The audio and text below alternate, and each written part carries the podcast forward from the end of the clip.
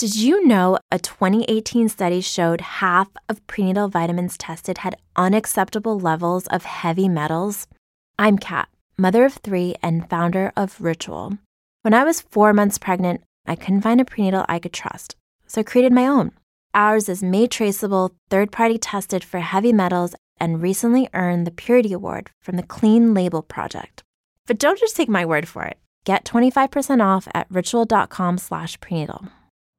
You know how to book flights and hotels. All you're missing is a tool to plan the travel experiences you'll have once you arrive. That's why you need Viator. Book guided tours, activities, excursions, and more in one place to make your trip truly unforgettable. Viator has over 300,000 travel experiences to choose from. Everything from simple tours to extreme adventures and all the niche, interesting stuff in between. So you can plan something that everyone you're traveling with will enjoy. Real traveler reviews give the inside scoop from people who've already been on the experiences you're considering. So you can plan with confidence. Free cancellation helps you plan for the unexpected. And 24 7 customer support means you can travel worry free. Download the Viator app now and use code Viator10 for 10% off your first booking in the app. Find travel experiences for you. Do more with Viator. Off the first weekend of the NFL season, we are back with the latest edition of the SportsMediaWatch.com podcast. I am merely the somewhat lucid, somewhat rested host, TJ Rives. He is the owner, the operator, the purveyor of sportsmediawatch.com. John Lewis, aka Paulsen, back for another edition of the show. I ask somewhat sarcastically, did you get enough football viewing in over the last 96 hours plus? How are you? I'm doing well. Uh, you know, watched uh, Red Zone and uh, on Sunday, and uh, watched the game yesterday. Um, I didn't watch much of the Manning broadcast. You know, it's just not for me. You know, I, I think the Mannings are interesting. You know, very uh, personable. Peyton is tremendously talented, but I'm pretty old school. You know, just I, I couldn't find myself able to follow the game when you know you're having to pay attention to the show. You know, uh, and uh, so for me, and again, that's no disrespect to the Mannings. I think, you know, I said before that it was uh, a bad decision that ESPN was making. And I still believe that because I think it does a tremendous disservice to Levy, Griese, and Riddick. Uh, Levy, Griese, and Riddick, I should say. You know, Griese on the conference call last week was very conciliatory. He said, Oh, I don't think this is competition at all. But realistically, they're human beings. There's no way they, I mean, I, it absolutely is. Agreed. A slap in the face, right? Yeah. I mean, that's what it is to have this job. And then ESPN's going all in on the promotion. They have the little Manning commercials. They're so focused on it. Meanwhile, you have the main three who are doing the harder job, right? You know, it's harder work what they're doing. Uh, and, uh, you know, I mean, again, what can you say, right? ESPN isn't here to care about anybody's feelings. They're here to do what they got to do. But you know, it's just. Uh, and, and, again, like I said, I'm I'm a traditionalist. Uh, I I'm old school. I don't particularly enjoy the sporting events where half the screen is taken up by the faces of the people talking over it. I don't even really enjoy the RiffTrax live movies where they show the riffers talking sometimes in a split screen with the movie. Just show me the game right? I don't. I love that. Although you are a big fan of Mystery Science Theater 3000 from 30 years ago, I am as well. That was allowable and acceptable to show the robots. And what well, was it? Dave. I can't even remember his name. No, no, no, no. What was, was his name? It was originally Joel, right? Joel, that's right. Okay. And then uh, after Joel left, uh, Mike Nelson, who was the head writer, came in, and it was Mike. It was Mike. I, I, rely on you to fill in the gaps on this. And by the way, uh, we say all the time it's like a pro wrestling thing or a boxing thing that sometimes there's a fight before the fight. John is blasting off takes before I even promote how you can find the podcast and why we oh. are here. I love that about you. It's all good. Uh, by the way, let me just say if you haven't already, subscribe to the podcast on all platforms Apple Podcasts, Spotify, Google Podcasts, wherever you get them. Uh, we love that. Find us through the website, sportsmediawatch.com as well. and he is at Paulsen underscore SMW on Twitter and is tweeting about the podcast. I am as well. So all of that is good. We are getting some traction. There are some people that are actually listening, which is good. We're getting some response, which is good. We love all of that. And so we're going to go over the broadcast weekend a little bit for football uh, by means of outline here. I want to talk a little baseball, a little bit with John, and then some love it or leave it, which will also touch on football and baseball before we're done. Uh, either John might love whatever it is we're talking about or might want to leave it. So that's what we're going to do. So back to everything starting last Thursday night with the Cowboys coming into Tampa Bay, where I am based, and taking on the defending Super Bowl champion Buccaneers. Uh, I was there at field level as part of the Buccaneer radio broadcast. Quite the scene, quite the circus. A lot of Cowboy fans were able to get their hands on tickets. That's always the case. Uh, it got the NFL season kicked off. So, John, I don't know if you just want to touch on that or obviously doubleheader Sunday in the NFL that had huge marquee matchups, including uh, Jim Nantz, Tony Romo on the Kansas City Cleveland game, uh, Joe Buck, Troy Aikman on the Green Bay Aaron Rodgers soap opera in Jacksonville against the New Orleans Saints with Jameis Winston now with his new team. Sunday night football was back at it with Rams and Bears, and then the Monday night game you're referencing was Raiders and uh, and Ravens. What, if anything, stood out from any of that going back to last Thursday, coming all the way through the weekend? What would you say? Well, I would say uh, Fox really lost out in the new scheduling format, right? So uh, we talked about this last week, I think, or maybe I talked about it in a post I wrote on the site that you know you have the double double header. Both CBS and Fox had the double header in week one, pretty much every year but one, going back to maybe 2000, Fox has had the doubleheader in week one. That's been a big springboard for them to start the season. Usually, the week one doubleheader is one of the strongest of the season, and the ratings kind of go down from there until maybe mid-season. Uh, so, you know, week one is a big showcase for them. But this year, they had to share the doubleheader with CBS, and because their game was 38 to three, and CBS had a pretty good game down to the wire, CBS wins that head to head. And Fox, with just an 8.3 rating in that national window, it's got to be their lowest week one late window ever. I mean, it might be, uh, you know. And uh, again, that's not an indication of the NFL's lack of popularity or anything. The fact is, combined, that window was much stronger than last year, combined for an 18.3 rating across CBS and Fox. But Fox really took a tremendous hit. Last year, they had a 13 rating in that window. And last year's game obviously involved my Buccaneers playing the Saints. And if I'm not mistaken, I don't think Fox had another game even in competition with that. I think CBS had a game or two, but the only Fox game was the Saints hosting the Buccaneers with no fans in the Superdome. It began the bizarre COVID stuff. And we should point out, too, the audience was automatically going to be fragmented by the fact that they're not just close game or not, that the New York market had the Giants on Fox um, uh, playing against the Denver Broncos uh, on CBS. Actually, uh, yeah, no, actually that one was on Fox for the Giants and the Broncos. CBS also had the New England Patriots. Oh, by the way, and the opener with Mac Jones at quarterback against the Miami Dolphins. That is the game over the air in our market in Florida that we got. We didn't get Kansas City and Cleveland. So you were fragmenting the Northeast and some other markets from not even having either Kansas City, Cleveland, or New Orleans, Green Bay just to themselves and big markets, John, too. Yeah. So, I mean, it, it was a lot of cannibalization, right? Uh, one of the things that I find interesting is that the NFL decided to go with um, the dual doubleheader option in week one rather than just give both Fox and CBS nine doubleheaders each. And you have maybe Fox has the season opening doubleheader and CBS has the week 18 doubleheader, right? Instead, they each get 10 double headers, but you know, in week one and week 18, it's this cannibalized thing where neither network is going to do as well as they would ordinarily do. Even CBS, you know, they had a 10 rating, 19.5 million viewers. They typically do a lot better than that for, for that window. So, uh, you know, I think the NFL benefited because more people were watching in that window overall. But CBS and Fox, I don't think either of them got the kind of numbers that they would typically want to get out of that. So Fox definitely was a loser over the weekend. Their early game was also very weak.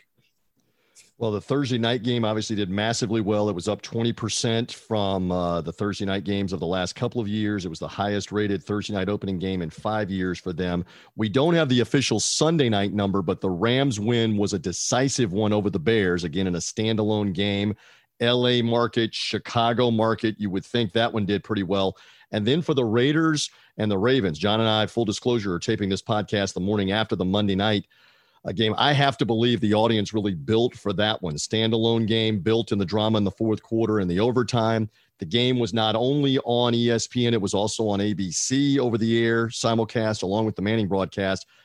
I would think, educated speculation, that that one did very well. The NFL has to be pleased as a whole with the audience coming back strongly, right, John? One more time. Oh, yeah. Uh, now, I will say, keep in mind um, that the Sunday night number we do have 9.6, 17.64, really not that good. Uh, obviously, excellent by any of the standard but the NFL's. Right. Uh, I'm not surprised the numbers were kind of weak. It was a boring game. I mean, to be completely honest, the Rams are. I mean, I know Matthew Stafford. They've got Matthew Stafford, but the Rams really have not been a team that people, you know, that that piques a lot of interest. Uh, the Bears can be hit or miss sometimes as well.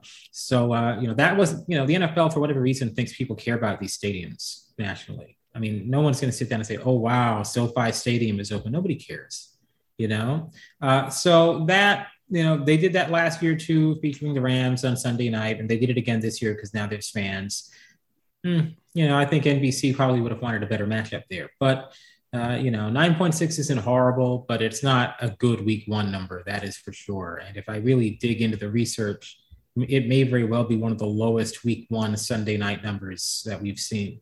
So um, I do agree with you that the Monday night game should end up being a huge hit between, you know, ESPN televised it on 35 different channels, which is always a good way to boost the numbers. And, you know, it was a very good game, very entertaining um, and uh, very crazy finish overtime. Uh, and you know, look, we've seen it uh, three times last season. When ABC simulcast Monday Night Football, the numbers are way better. The numbers are back kind of where they used to be maybe six, seven years ago when ESPN was averaging a nine rating for Monday night games. You add ABC to the mix, you can get back to that level. And the fact is, getting rid of that doubleheader the doubleheader was such a bad, you know, it sounded the Monday good. night doubleheader. Exactly. You mean? Yeah, the Monday night doubleheader where you have a game that's on too early and a game that's on too late. Uh, I think ESPN is glad to get rid of that. So, uh, you know, having a game that's on just right, 8:15 p.m. and having it on broadcast TV. Frankly, that's the way Monday Night Football should be every week, eight o'clock on broadcast TV. But you know, ESPN pays a lot of money to get it on cable. No doubt about all of that as we rock along here on the sportsmediawatch.com podcast. One more aspect of that again, I had the privilege not only of being at the Buccaneer Cowboy game, full capacity, uh, Raymond James Stadium, but then I, I was part of the Iowa Iowa State game. Uh, doing national radio for Compass Media Network. Steve Beuerlein, the former Notre Dame quarterback, the former Dallas Cowboy, uh, LA Raider, and Carolina Panther, he and I did the game in Ames, Iowa, which is about 40 minutes north. I learned my geography, John. About 40 minutes north of Des Moines is where the tiny college town of Ames is, where Iowa State is. They were at full capacity. It was some scene with all the tailgate. I would like to confess on the podcast, I was not on college game day on ESPN outside the stadium chanting, take a shower at Ashton Kutcher. That was not me, the, uh, the actor who was there as the celebrity prognosticator that was some scene, and it was a scene around college football for the second straight weekend and around the NFL to be back at full capacity. John, what, if any, thoughts do you have on the atmosphere adding to the game, the loud crowd adding to the game, either at the game or on TV? Well, we even started the U.S. Open, you know, uh, and uh, Medvedev uh, kind of ended up double faulting a few times uh, because of the crowds uh, cheering for for Novak Djokovic. It's good to have fans back, obviously. Uh, you know, it's obviously, right? It goes without saying, you know, uh, all this stuff over the past year was terrible.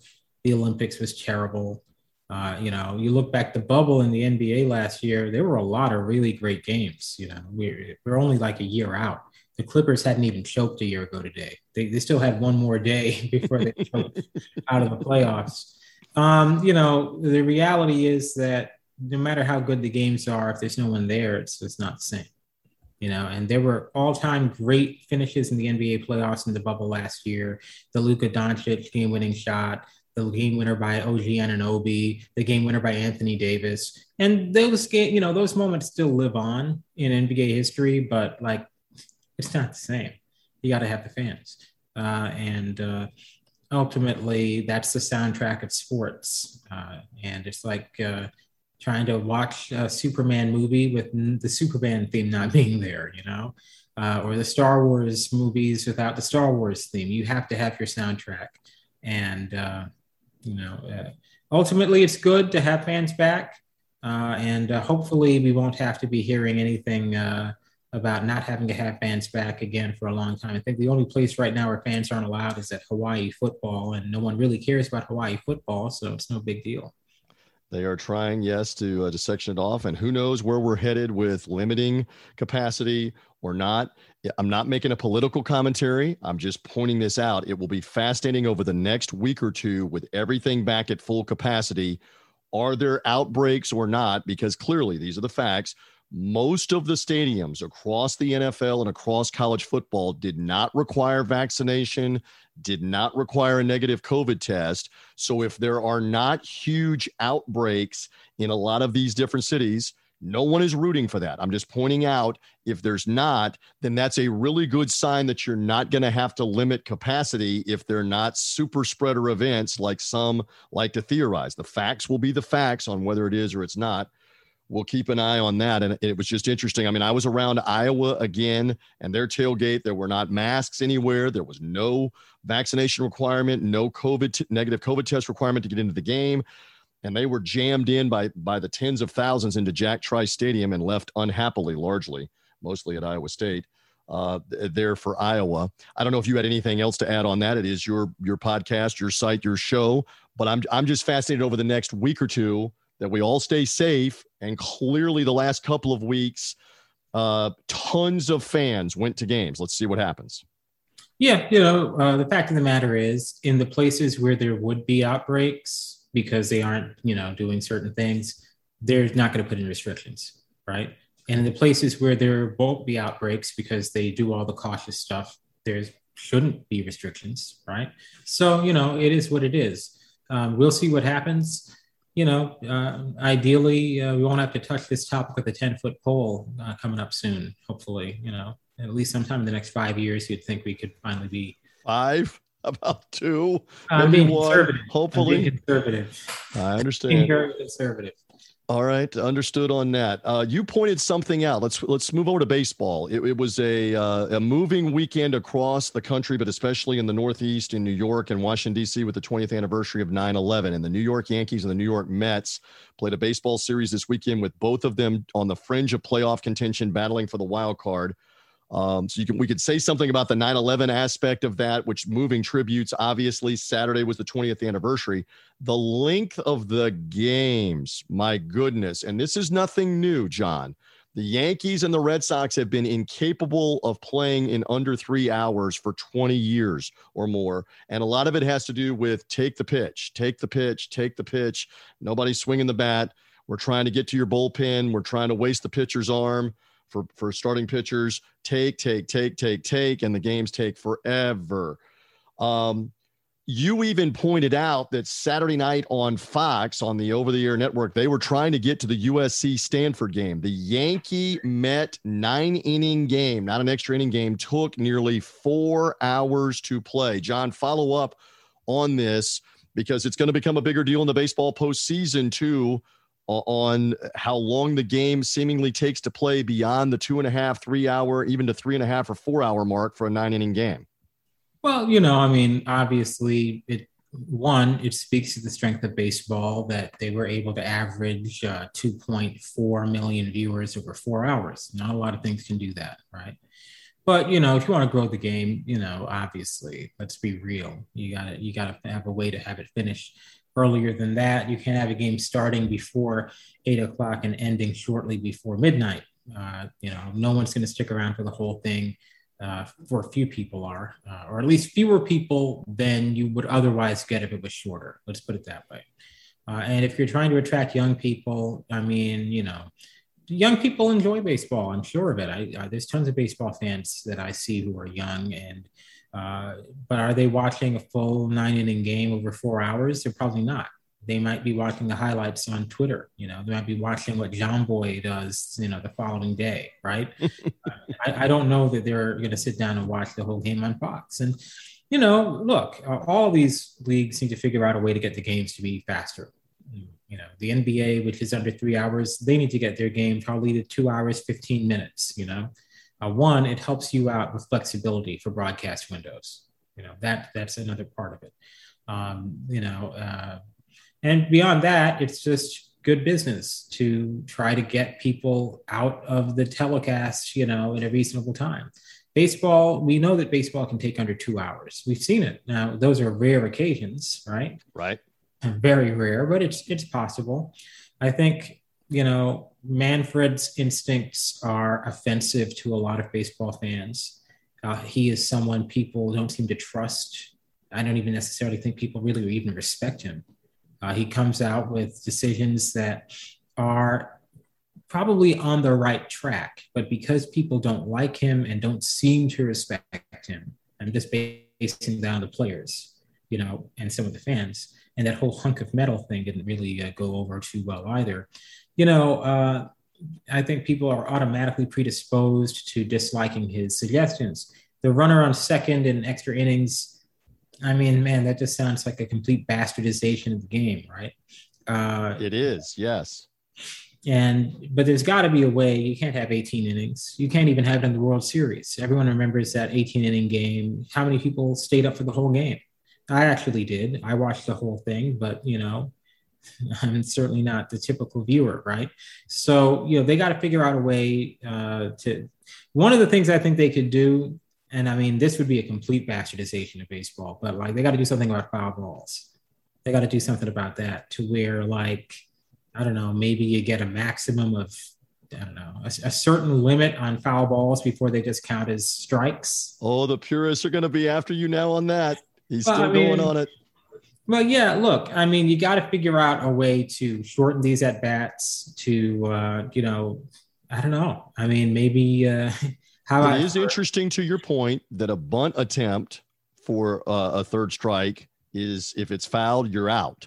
That is hmm. in the rules, been in the rules for 100 plus years, but you can foul off as many as you want swinging at it with two strikes, kind of to your point uh, on that. They have tried to streamline with time in between at bats, time in commercial breaks, limiting the mound visits you can have in a game.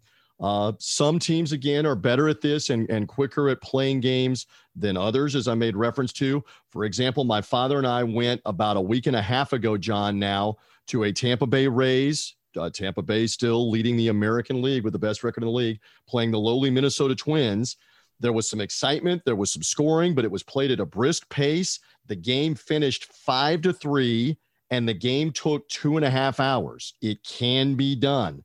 I have been at other games involving the Yankees or the Red Sox. In one case, there was a Yankee game that was a one nothing game, a one nothing game that took three hours to play because of take, take, take, relief pitcher, mound visit, uh, it just dragged on. So there are some things they definitely have to do. I'm just giving those as personal uh, reference points. And Manfred, back to him, Rob Manfred, the commissioner, he didn't endear himself to anybody when they held the season back last summer and only wanted to play a 60 game schedule. And we had no baseball, even in empty stadiums, nothing. May, June, they didn't start till July. That angered a lot of people that haven't forgotten, I don't believe, a year later. Yeah, yeah. Uh, all of that was unnecessary. Uh, that was a, a ridiculous uh, set of circumstances last year, prelude to the uh, management labor conflict we're going to see probably next year. And, you know, look, baseball, I mean, baseball has never been particularly run well, right? Uh, it's amazing that they've had no major or no stoppages at all for uh, you know, lockouts or strikes in as many years as we've gone since 1994. Uh, you know, I don't know. I, think uh, again they have to find a way to shorten the game, uh, and uh, I mean, you know, for a real bastardization of the game, maybe they should consider seven innings going forward. you know, as uh, maybe in the regular season anyway. You know, uh, in tennis, you know, the men they play best of three in the non-major tournaments, and then in the majors they play best of five. Maybe you know, maybe you have seven inning games in the regular season and nine innings in the world in, in, in the playoffs, or maybe you just go seven innings overall, right? I mean, again, that would be, you know, a lot of people would not be very pleased by that. But you would think that even the Yankees and Red Sox could get a game done in three hours if it was only seven innings long. That's the voice of John Lewis. Send the hate his way at Paulsen underscore SMW for Sports Media Watch, sportsmediawatch.com. I still love you, even though the baseball purists may not love you after those comments. But uh, the postseason is coming up.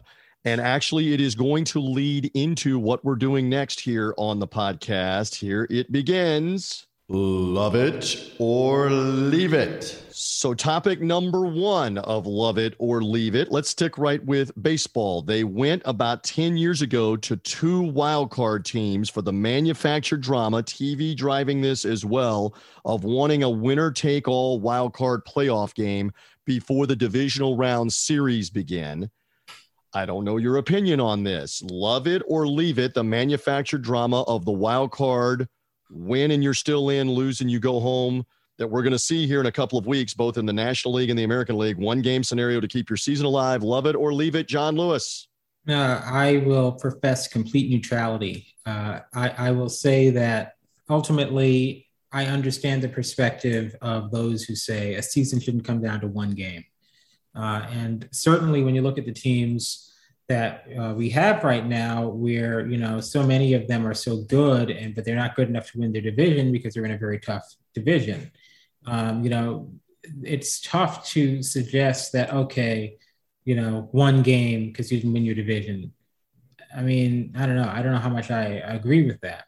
But you know a solo game is also a very exciting thing and uh, the ratings bear that out. I think especially if you end up with the Yankees, Red Sox, and uh, Padres, Dodgers in those two games. Those are going to be blockbuster numbers. I mean, really, really, really strong. Uh, you know, and, and, for baseball, I mean, that's always a good thing. Uh, so, yeah, I mean, uh, from a TV standpoint, it makes perfect sense, and it's a good decision. From a you know, from a game standpoint, uh, obviously, it it's it leaves a lot to be desired. A 92 win Dodgers team should not be facing a single elimination game to just to get into the playoffs. Now, granted, in the old days they wouldn't have made the playoffs, period, because there wouldn't have been a wild card. Uh, but you know, there was a long time where a team like the Dodgers, up 16 games in the wild card, would be in the best of five. Right?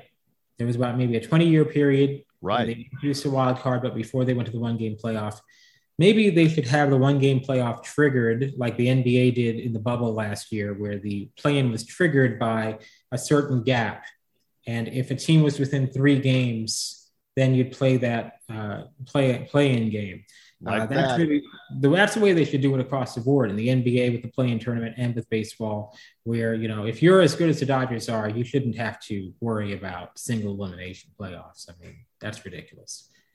You make a good point on that, and I'm I'm somebody that's a purist uh, in every sense of the world, but I also understand TV and the expansion of playoffs that began with a third division being added, a central division being added instead of just East and West, a wild card team being added. The second wild card team I'm not as big on because I'm with you. If you if you finish seven or eight games behind, you shouldn't be rewarded with a one game uh, winner take all type game. But I like the way you're trying to address it. They're not going to listen to us. They're going to keep doing what they're doing, and we'll be fortunate that they don't expand it to a third wild card team or a fourth uh, before it is over with. Uh, with that, N- another subject here a- as we continue along. Love it or leave it. This one goes off the beaten path of sports for a second. I am big into some of these dramas, some of these shows that are on, whether it be Netflix or Showtime. In my case, Speaking of baseball, the son of the late commissioner from the 1980s, Bart Giamatti, Paul Giamatti, and Billions, set in New York. If the audience is not familiar, where Paul Giamatti's character Chuck Rhoades is a prosecutor. He is now the attorney general of New York as the show has gone season to season. And he goes after all of the inside traders, all of the brokerage houses, all of the investment firms that do it illegally. He's got an arch rival that he's been going after every year, trying to take him down, put him in prison. That is uh, Bobby Axelrod is the name of the character played by the great British actor. He is British, even though he's got a New York accent in uh, in Billions. I love Billions on Showtime, and it is now back. It is now resumed. John Lewis, I have no idea. Love it or leave it. Have you ever seen this show? Do you have any interest in it? What's the verdict? Um, never seen it. Not really interested in seeing it. But I will say I had no clue that uh, Paul Giamatti was uh, Bart Giamatti's son. That's news to me. I mean, that's that. I'm genuinely very surprised by that. I wouldn't even have thought that there was a connection between the two of them. Bart Giamatti, what an interesting story. Commissioner for five months, uh, throws out Pete Rose and then passes away almost immediately after. It's really a, a, a, shocking kind of story when you consider it. I mean, he was just there, he had just started. And in, in his first season, his only season as commissioner, he throws out Pete Rose, he passes away.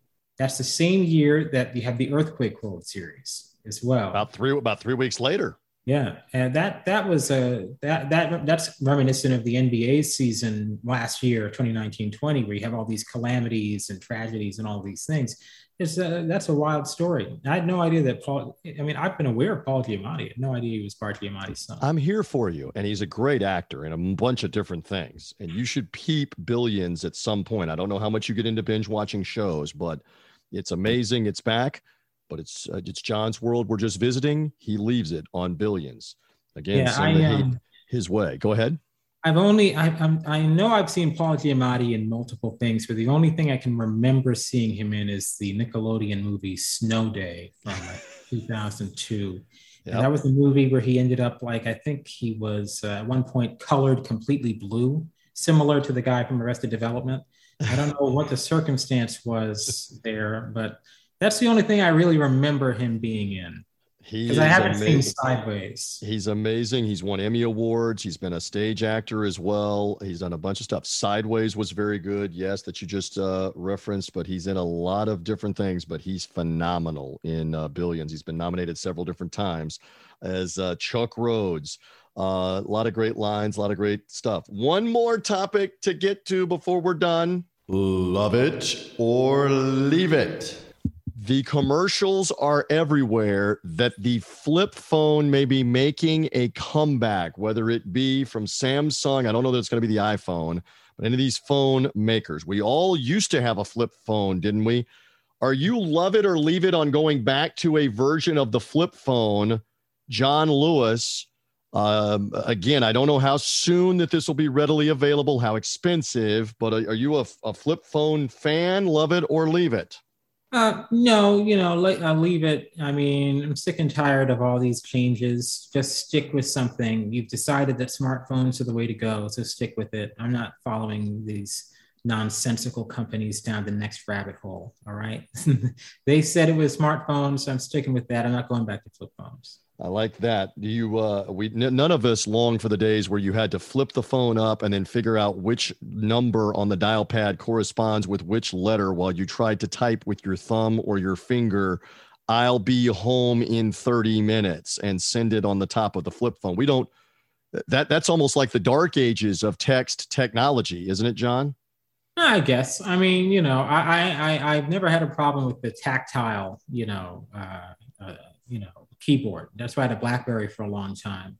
Uh, but you know, I mean, again, is there something so calculated? You know, and they keep changing everything all the time, and you know that the only reason they're doing it isn't because there's demand, but because they're trying to juice, you know, interest in something new, reselling things that we used to use back to us, uh, pretending that it's somehow revolutionary. Exactly. Right? So I have no interest whatsoever. All right. Good enough on that point. Uh, that winds it down for this edition. Uh, anything else that we did not cover? Anything else that you have out there? You did you did work in the U.S. Open. By the way, the Ryder Cup is coming up as well uh, for golf. The United States against Europe. There's always a lot of fervor in that. A lot of uh, a lot of back and forth between the uh, European fans, the U.S. fans, and I'm anxious to see that. Lots of lots of football and baseball postseason coming as well. Anything else, John? Before we depart. Uh, you know, nothing off the top of my head. Uh, I know I read the NBA wants to try this midseason tournament idea. We'll see how that goes. They like to use the WNBA as a petri dish for all their, you know, bad ideas. And, uh, you know, they did this in the WNBA this year, the Commissioner's Cup. It seems to have been a complete, you know, failure in my view. It was a one-off game. I don't even think the players really understood what the point was. Didn't count at the standings. Seattle, which won, hasn't been any good since the game ended. They haven't been any good since the Olympic break. You know, uh, just got smoked by a terrible LA team the other day. I don't know. Uh, you know, uh, we'll see. You know, Adam Silver's got all sorts of ideas. Some of them are good, some of them aren't. We'll see if. Uh, I mean, they've been wanting this in-season tournament for a long time. Uh, the play-in worked out well in year one, mainly because LeBron and Steph Curry were in it. That's right? correct. Um, we'll see if a, a mid-season, as long as it's better than the Commissioner's Cup, I guess that's that's that, that's all you can ask for. Love that. And by the way, all the way back at the beginning of the podcast, you were talking about the Manning brothers. We didn't spend a lot of time on it. I actually found myself watching some of it. They are very good. I agree totally with your point. It is distracting a little bit from the game, although they did put them over to the side. And the A list people that they kept having on, from Charles Barkley to Travis Kelce to Ray Lewis to them. I mean, it's priceless when you go back. They they are reacting in the overtime when it looked like the Raiders had won the game. At the same time, with Russell Wilson, they're all putting their hands up. They're all celebrating, just like fans would do uh, on the on the mega cast that the Mannings were doing. And then, of course, they had to clear everybody off the field and resume and resume the uh, the game. I'm sure it got some audience a little bit, not more than the game audience. I, I found myself watching it some. I think a lot of people liked it. I, I think one of your points is well taken. Just one more time, they're not going to do this for all the games. They're doing it for like the first three, right, John? Correct. And then they're going to take time off here and there. That may hurt it a little bit, but it, it's just interesting on the debut. There is a lot of buzz as we release the podcast uh, about it, and a lot of people seem to have liked it for yeah. whatever that's worth. Yeah, I'm sure Levy, Riddick, and uh, Griese are thrilled. They were not three of them that probably liked it. No. Yeah. I'm sure uh, they were really happy to see uh, all the uh, hype and accolades that that game got. I mean, maybe they were. You know, Levy's an ESPN lifer. Maybe he's totally invested in the company's success and is happy. I know I wouldn't be. I, I, would be. I mean, I would be a, a, little chagrined, a little bit like, hey, what what is the purpose of me even being here? You know, uh, all the attentions on these other guys that you actually wanted for this. You know, sure. And Lee, and in Levy's case, they're about to start NHL coverage back for the first time in 16 seasons, and he will be a prominent part of that. So that's yeah. kind of a dual thing for him. But right for Brian Griese and Louis Louis Riddick, they are NFL. They this is the gold uh, the golden nugget, if you will, of being able to do sports, you know, broadcasting and NFL broadcasting is to be in that Monday night booth. Yeah, I agree on that point with what you make. Anything else, John? Or are we good? Have we covered it all? Uh, we probably haven't covered it all, but I think we're probably good, right? I mean, what else could we uh, possibly talk about? Uh, basically, it's football, and that's it this time of year do have a lot of that to get to. A reminder again sportsmediawatch.com is where you can read more of John's work. Subscribe to this podcast on Apple Podcasts, Spotify, Google Podcasts, wherever you get podcasts. You will find it. We generally are out early on in the week on Tuesdays, recapping the weekend and looking ahead uh, with all of this. John, thanks for the time as always. Appreciate it. Hey, no problem. I am merely TJ Rives. Again, sportsmediawatch.com and the Sports Media Watch podcast. Thank you for being with us. We'll talk to you soon.